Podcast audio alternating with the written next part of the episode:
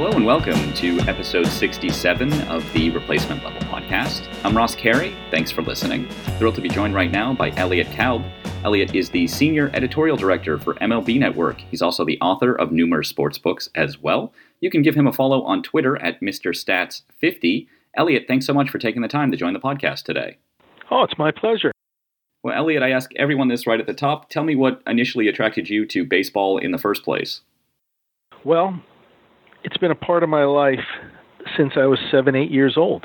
I grew up for five years in Southern California, and it was a big thrill as an adult to work with Vin Scully, but it was a, such a part of my life. The greatest present I've ever received was a transistor radio for my seventh birthday, and I would go to sleep with Vin Scully in my ear, and he literally taught me the game of baseball. So it is ingrained. I've learned other sports, I've played other sports, I've worked professionally and, and written books about other sports, but baseball is the one sport I say that I miss in the off season. Baseball is the sport that gets in your blood, and it, it will always be. So I don't know what first drew me to baseball, but I, I know that whatever it was, I can't uh, get away from it now. Were you a collector as a kid, or are you still now? You know, not really. Uh, not like some people. I would collect maybe ticket stubs or hang on to things, but I was never an autograph collector or, or you, you know, the one collectible. I, I understand a lot of people collecting things. I never understood the appeal of bobbleheads. And I think this goes back to when I had, uh, when my boys were smaller, and I took them to uh, Yankee Stadium, and it was Bernie Williams bobblehead day, and uh, they were We're so young, even though I tried to tell them they weren't, uh, they broke them on the way home, and I was so upset. But I, I see people with fifty, one hundred, two hundred bobbleheads, and uh, or on the set of T V shows, and I just don't understand the appeal. But I understand the appeal. I just have never been a big autograph or memorabilia guy. Before we get into your current responsibilities at M L B Network and some of the fun things that you do there, tell me about working for Vin Scully. What's your favorite Vin Scully story? I began working with him in nineteen eighty-seven, and I'm a, uh, you know, a kid uh, just a few years out of the University of Massachusetts, and it's a big thrill. Uh, and this is the age before cell phones, and very few people carried cameras with them, and we would work the Saturday game of the week. So on Friday night, Vin would fly in from wherever the Dodgers were. We would fly to the site of the Saturday game of the week. We'd have a production meeting at the ballpark on Friday night, and on Saturday after the game, we would go back to the airport. We would fly home. Those of us with N B C, Vin would fly to wherever the Dodgers were. There was a game at Wrigley Field on a Saturday afternoon, and Vin had a tight connection. Uh, he had to join the Dodgers, who were in Montreal, not that many flights to Montreal. And the game, of course, went into extra innings or went long.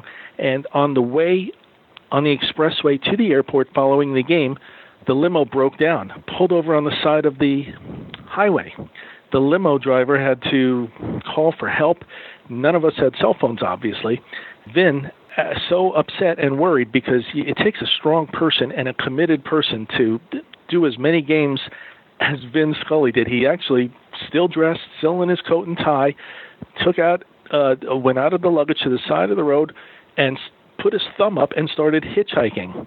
And I had a camera with me, and I'm laughing with the producer, I should take a picture of this. I took several pictures, and we sent it to the New York Post. Vin wasn't upset. It got into the papers on Monday. If you were, were on the Dan Ryan Expressway in Chicago on the way to O'Hare, and you saw Vin Scully, what you thought was Vin Scully uh, with his thumb out hitchhiking, it was.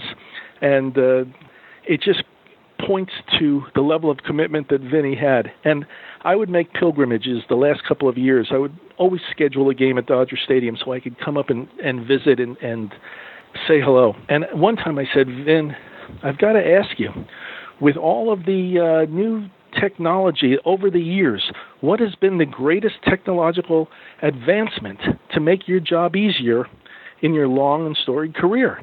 And he thought about it, and he goes, the yellow highlighter. And when you think about it, he took the yellow highlighter and how many newspaper articles or, or, or prints or articles.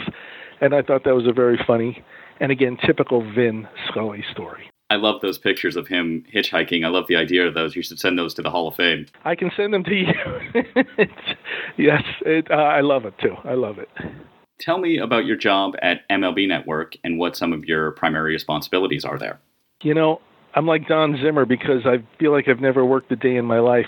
I, I come in with, you know, during the season, I'm in by six a.m. to start a research packet. And, and on certain days like this week, I'm in even earlier for the World Baseball Classic games that are being done live from Asia. But whether it's writing writing a research packet for games that are going to happen and, and putting some stories and some stats and some storylines, or doing research for the different shows. I work on High Heat with Christopher Russo. Sometimes I work on Intentional Talk with uh, Kevin Millar and Chris Rose, or no matter what show I work, or the showcase games where I go back on the road with Bob Costas. It's writing, it's producing, it's talking baseball. It's what I do. I would do this for no money. So I love, actually, you know, I, I, I'm very lucky that I uh, I work in, in something that I just absolutely love to do. How do your responsibilities differ in season and during the off season? Well, in season, we're responsible for, you know, on the baseball side of things, because I'm also overseeing the N H L Network research. But on baseball, in season, we have seventeen or more hours a day of live programming. We start with M L B Central and we go to Quick Pitch, and that ends when, you know, we don't start Quick Pitch until the last game on the West Coast is over. So it's a very long day, and not that I'm here seventeen hours a day, but you have to have information that lives that long, and you have to have people that you trust. And during the season, th- you have to be able to work on deadline, and you have to be able to produce a lot of, and you always have to have ideas. You always have to generate ideas. You always have to check things. In the off season, we still have some of our shows, but we obviously don't have the same pace, and we don't have as many hours, and we don't have as many weekend hours, and it gives us a chance to do certain specialty shows, countdown shows. It gives me a chance to write some shelf obits, things that I hope that are not used for many, many years. But there's a lot of different responsibilities, but it, it just changes in the off season uh, slightly. There's not that same pace and not that same urgency. How many people are on your research team at M L B Network? We have about fifteen or sixteen people, probably close to half of them staff positions, and they're among the best baseball minds in the country, and I'm very fortunate uh, to have them. Let's talk about some of your off-season responsibilities. Part of that are some of the lists that M L B Network comes up. They do a top ten right now, which are the top ten players at each position, and then the top one hundred overall. Tell me a little bit about how each list is compiled. Well, the uh, top one hundred, uh, we've done this show for a number of years, and I've always been involved in it. And uh, this year, we it, it's not like the top ten at each position, where they have a formula, and they and we call it the shredder. But it's my research team coming up with Brian Kenny with a formula where you plug the numbers in, and it will come out with, with a list. And then that list could be argued by Brian and Bill James and Bill Ripken or Harold or whoever, and it makes for entertaining television shows. But the problem with with a formula is that you have to tell yourself that in your mind, you know that Gary Sanchez is one of the top catchers, but he didn't play enough games to make the uh, qualifying list, and he won't show up in the uh, top ten catchers. You know, Kyle Schwarber is not going to show up on the top ten list at any position. But in my top one hundred right now, it's called top one hundred right now, I'm going to have A J Pollock, who only played twelve games last year. I'm going to have Michael Brantley or Kyle Schwarber or Gary Sanchez or Trey Turner. So it's it's uh, not by a uh, formula, but in, in this year for the top one hundred, I told my researchers, and we all voted and put together a top one hundred list, and then we aggregated it and and refined it. But, uh, you know, I told them to, to actually right now, if you're going to start right now, who the top one hundred players are. And and so to me, it, it it's not like you can have top ten at each position, because in my eyes, a relief pitcher who throws sixty or sixty-five or seventy innings cannot be as valuable as a guy who throws two hundred or one hundred ninety innings. So, for instance, on my list, well, on the top one hundred, there are twenty-three starting pitchers and only seven relievers. And I think when I made my list, I didn't even have seven relievers. Yeah, that's interesting. I've always been curious how you guys handle relievers on the top one hundred. There's been many years where I've thought they've been overplaced and overrated. This year, it seems about right. I think that we're learning more and more about relievers, and I think that a true number one, even the, one of the top thirty pitchers in baseball. I don't think even the best relievers can get the same value as those guys. But when you start getting into that thirty to sixty range, I do think that relievers belong there just as much. We saw with Andrew Miller. We see with the tournament style of the World Baseball Classic. If you put relievers in high-leverage situations, it, it makes a lot of sense, and their value is going to be, you know, tenfold from from guys that are always going to get a clean inning. You know, if you only bring in a guy with no runners on base with a two-run lead and three outs to go, they're going to, you know, there's I can get you fifty guys that are going to save eighty-five percent of those games. But what what those Andrew Millers can do, it's very special. Let's talk about the top one hundred list itself, and I think the basic difference between the top one hundred and the top tens right now is that the top ten are formula-driven and the top one hundred is a little more subjective. So let's talk about some of the top one hundred players. Giancarlo Stanton comes in at number twenty-two. He's coming off a down year, realistically. He is outwarred by just about everyone around him, below and above him. So Giancarlo Stanton at twenty-two, do you think he's being overrated there and that you're still ranking him upon the massive amount of potential but not the ability that we've seen on the field? He just turned twenty-seven, so you would think he's in the prime of his career. And I know he's always had these injuries, but the, you know, he had the, the left groin strain that caused him some time in the D L last year. But even in a down year, he, he he hit twenty homers for the seventh straight season. I think this is a guy that one one of these years is going to put it all together for one hundred fifty-five games. He's one of the top talents in baseball, and I think it's very fair to put him there because you can get very trapped if you just go on his stats from last year or in his games played the last couple of years. And and I think that's perfect because he's a guy with top ten talent, but the numbers in the past probably place him in the forty to fifty range. So I think where he is is, is uh, quite fair. A guy who's tough to know what to do with this year is Bryce Harper. In two thousand fifteen, he had a historically great year. In two thousand sixteen, he did not. What to do with Bryce Harper? You have him in at number nine. Do you think that's too high or too low? Or just right? Uh, again, I think it's right. I think he's he's a top five talent, a top three talent. Uh, I, I I recognize that there are guys who have produced on uh, especially last year where they have to be higher than him. But I, I definitely put him in the top ten. I probably put him in the top seven myself. And I think that, you know, again, one of these years, it's all going to come together for Washington, like it did for Harper two years ago.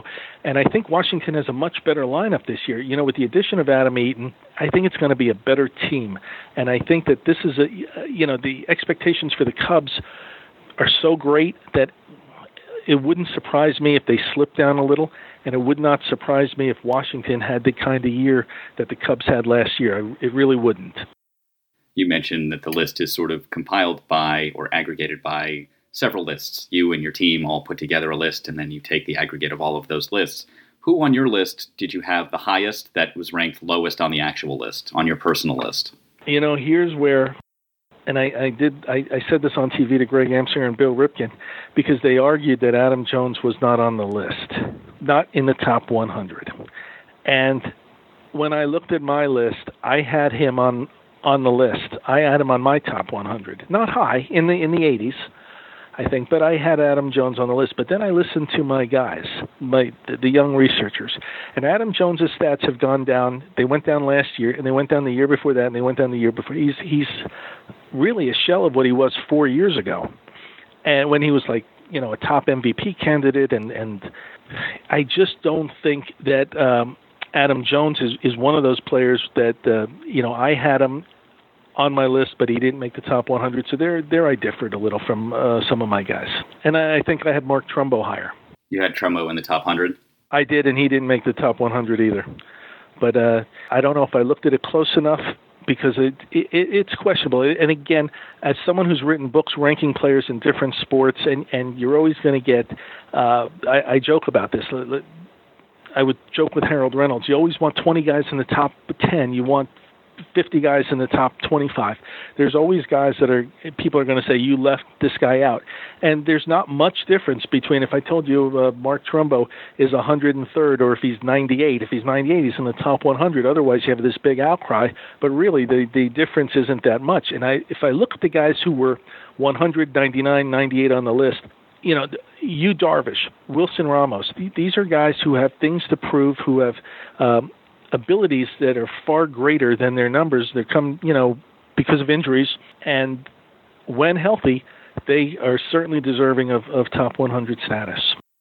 How are the metrics that StatCast and PitchFX are producing influencing the type of research you and your team are doing?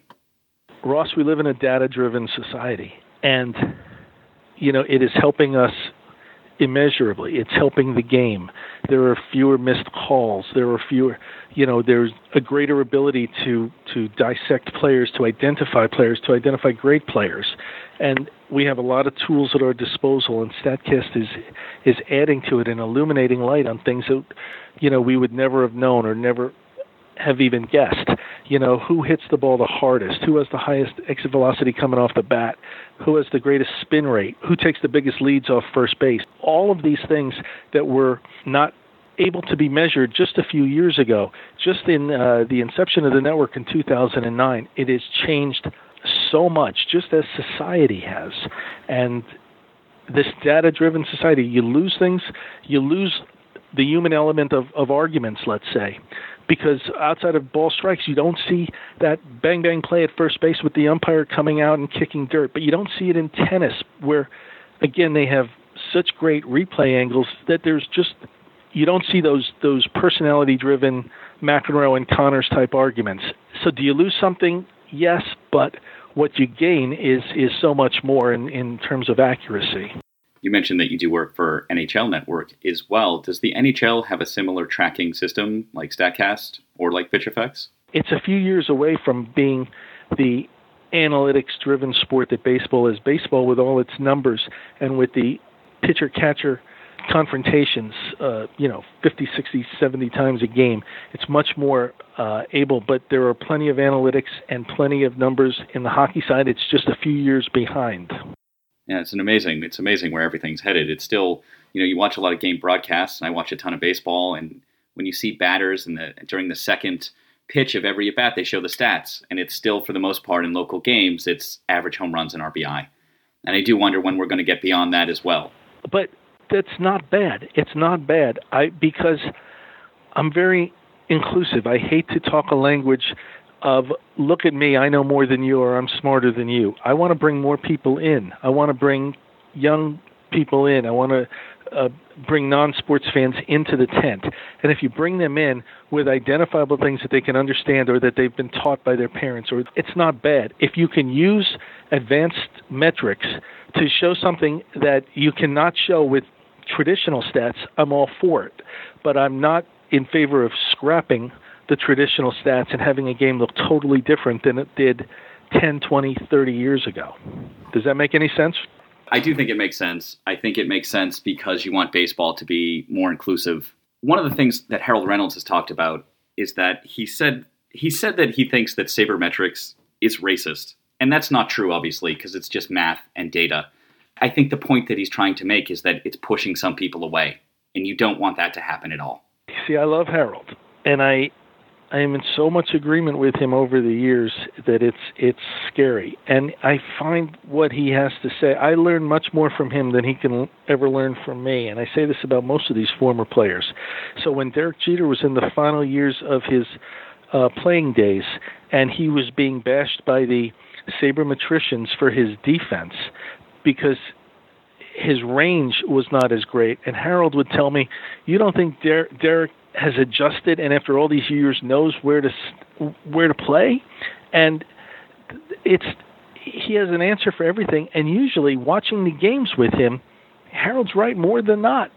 He's right more than not. And there is a growing tendency to have Ivy League young white people in terms of management and taking general manager positions. So I wouldn't call anything racist. I would just, this is a trend. There might have used to be a trend of, of, of cronyism or scouts or former players as g- general managers right off, right out of the um, playing careers. I think it's a trend. If somebody breaks that trend, there'll be another trend. But I, I certainly understand what Harold is saying. Yeah, and I think the key there is also to make advanced metrics more accessible too. You want the game to be accessible, but you want where it's headed to be more accessible as well. And I think that's that's still something where, you know, I read Fangraphs and Baseball Prospectus every day, but not all of those metrics are accessible to someone who's just going to watch ten games a year, but you still want to be able to convey the message behind them. And by the way, uh, things take time. I was in the booth doing World Series with Vin Scully for N B C in the mid to late eighties, and if I tried to put up on base percentage, which I did, people looked at me funny. People won't understand this. And and and now it's it's standard to see on base percentage and slugging and even O P S, and people even understand what O P S plus is. And it just takes time, is what I'm saying. I, I'm saying it, it, and it can't be all or nothing or a total. Uh, one day the T V looks like average home runs and R B Is, and the next day looks totally different. I just think these things take time. I want to ask you about one of your books before I let you go. You've written many books. One of my favorites is the twenty-five Greatest Sports Conspiracy Theories of All Time. And it hits upon important stories like collusion and segregation and the Black Sox scandal. And it hits upon some frivolous stories as well. I mean, frivolous by comparison. But one of my favorites is the frozen envelope, Patrick Ewing to the Knicks theory. It's been ten years since that book has come out, roughly. Has there been any advancements? Do we know for sure if there was a frozen envelope and that the that David Stern helped deliver Patrick Ewing to the Knicks? No, but everything was in place. There was every reason. For a conspiracy to, to happen, you really need a good motive, and the, the N B A really had a good incentive to have a good team in New York, and Ewing was so obviously the number one player in that year's draft, and there was just seven envelopes in a in a In a, in a cylinder where you reach in and grab it, and if you wanted to grab one particular one, it would not have been unheard of. And there were theories, and everything worked out perfect for the N B A. And it's it's it's one of those great. You know, I, when I say I love talking sports and arguing sports and and imagining these things, but yes, th- that theory has never really gone away. And the Knicks never really won a, a championship, although they had a great player on their hands in Patrick Ewing. What's your favorite sports conspiracy theory of all time? My favorite sports conspiracy theory of, uh, you know, it, it's not a, a favorite because it's not a good time in history, but there was a time in this country's history when even after uh, the game was integrated, teams kept their rosters, you, you know, in the N B A to African-American players. They had to be great players or only a couple of, of, of black players per team, and baseball certainly had that. And, and it, it's not a particularly proud uh, chapter in, in our uh, nation's history and our sports history, but it was a conspiracy. There was definitely an un, unsaid agreement uh, that they weren't going to field teams even after in, uh, integration. I'm curious, as someone who's made their life about numbers and baseball research and research in other sports, one of the things that's extremely difficult with baseball research, and I'm someone that's done a lot of Hall of Fame work and Hall of Fame analysis, is that numbers are so grotesquely inflated. In the nineteen twenties, in the nineteen thirties, before the league was integrated, before many advancements have hit baseball and all sports, really. How do you account for those numbers, and how do you adjust for modern players? That's, that's a great question. And I always want to know what their contemporaries thought of those players. And that's why the accolades, how many times they were voted M V P, how many times they were they won a Cy Young award. It, not Cy Young obviously wasn't there in the twenties and thirties or forties, but what the uh, the contemporary writers, what the contemporary players thought about these players. You know, in today's game, all-star teams are made up of, what, thirty-three, thirty-four players, and then with replacements and who can't play. In the old days, there was a team of twenty-five. So there's how many more all-stars per year. So a five-time or a six-time or seven-time all-star today doesn't mean as much as a five or six or seven-time all-star back then. But when people ask me, how could I rate Barry Bonds as the number one player of all time, take steroids out of the equation, and history will be kind to, to Bonds. We're already seeing history being kind to steroid users. But in Babe Ruth's time, he didn't face the best competition. He didn't face the top Asians. He didn't face the top Hispanics. He didn't face the top African Americans. He faced competition that was not as good. Not his fault, but it just was not the same competition. And you got you got to put everything in perspective. You have to have everything at your disposal and realize certain things are not apples to apples. So inflated numbers in certain eras just do not equate, you know? I agree. And I think one of the things that makes baseball special is its connection to the past. But one of the problems baseball has is how it clings to the past as well. You look at the consensus all-time starting nine. It still has Ruth, Walter Johnson, Lou Gehrig, Hannes Wagner, Rogers Hornsby on it. Are we really supposed to believe that five guys who were born in the eighteen hundreds or early nineteen hundreds are still the best players ever? It doesn't make any sense. And I know statistically they still are, but it's hard to, I think it's hard for baseball to promote itself when it still clings to the past that much. You're talking to a guy who wrote books, you know, with Barry Bonds, ranked the number one player of all time, or in golf, Tiger Woods. I wrote that about ten years ago as well, twelve years ago. And, and taking a shot that Tiger Woods would be number one. So I don't totally uh, bury my head in the sand and, and, and in the past. I'm not a get-off-your-lawn guy. I do want to say, though, that for modern fans and young fans to learn about the great players of the past only enhances the game. It only enhances uh, the experience. When you, you know, I wanted when uh, to take my kids to see Rickey Henderson, even at the end of his career in his forties when he was in the independent league Newark Bears, because I want you to see, guys, what many consider the greatest leadoff man in the history of the game. You know, I, I always, I, I think, I wouldn't say I wrap myself in the past or that baseball is, is, is bad because of that. I think that there's a healthy respect. And if you if you see Rickey Henderson play, and then you can tell your kids you saw Rickey Henderson play while you're watching whoever it is in your generation or in your future generation, I think that that's also what connects baseball and connects generations and connects uh, fathers with kids or, or fans with, with younger fans, and that's part of the appeal of baseball. You've been listening to Elliot Kalb. Elliot is the Senior Editorial Director for M L B Network. He's the author of several books as well. You can give him a follow on Twitter at Mister Stats fifty. Elliot, thanks so much for taking the time to join the podcast today. Oh, it's my pleasure. Thank you.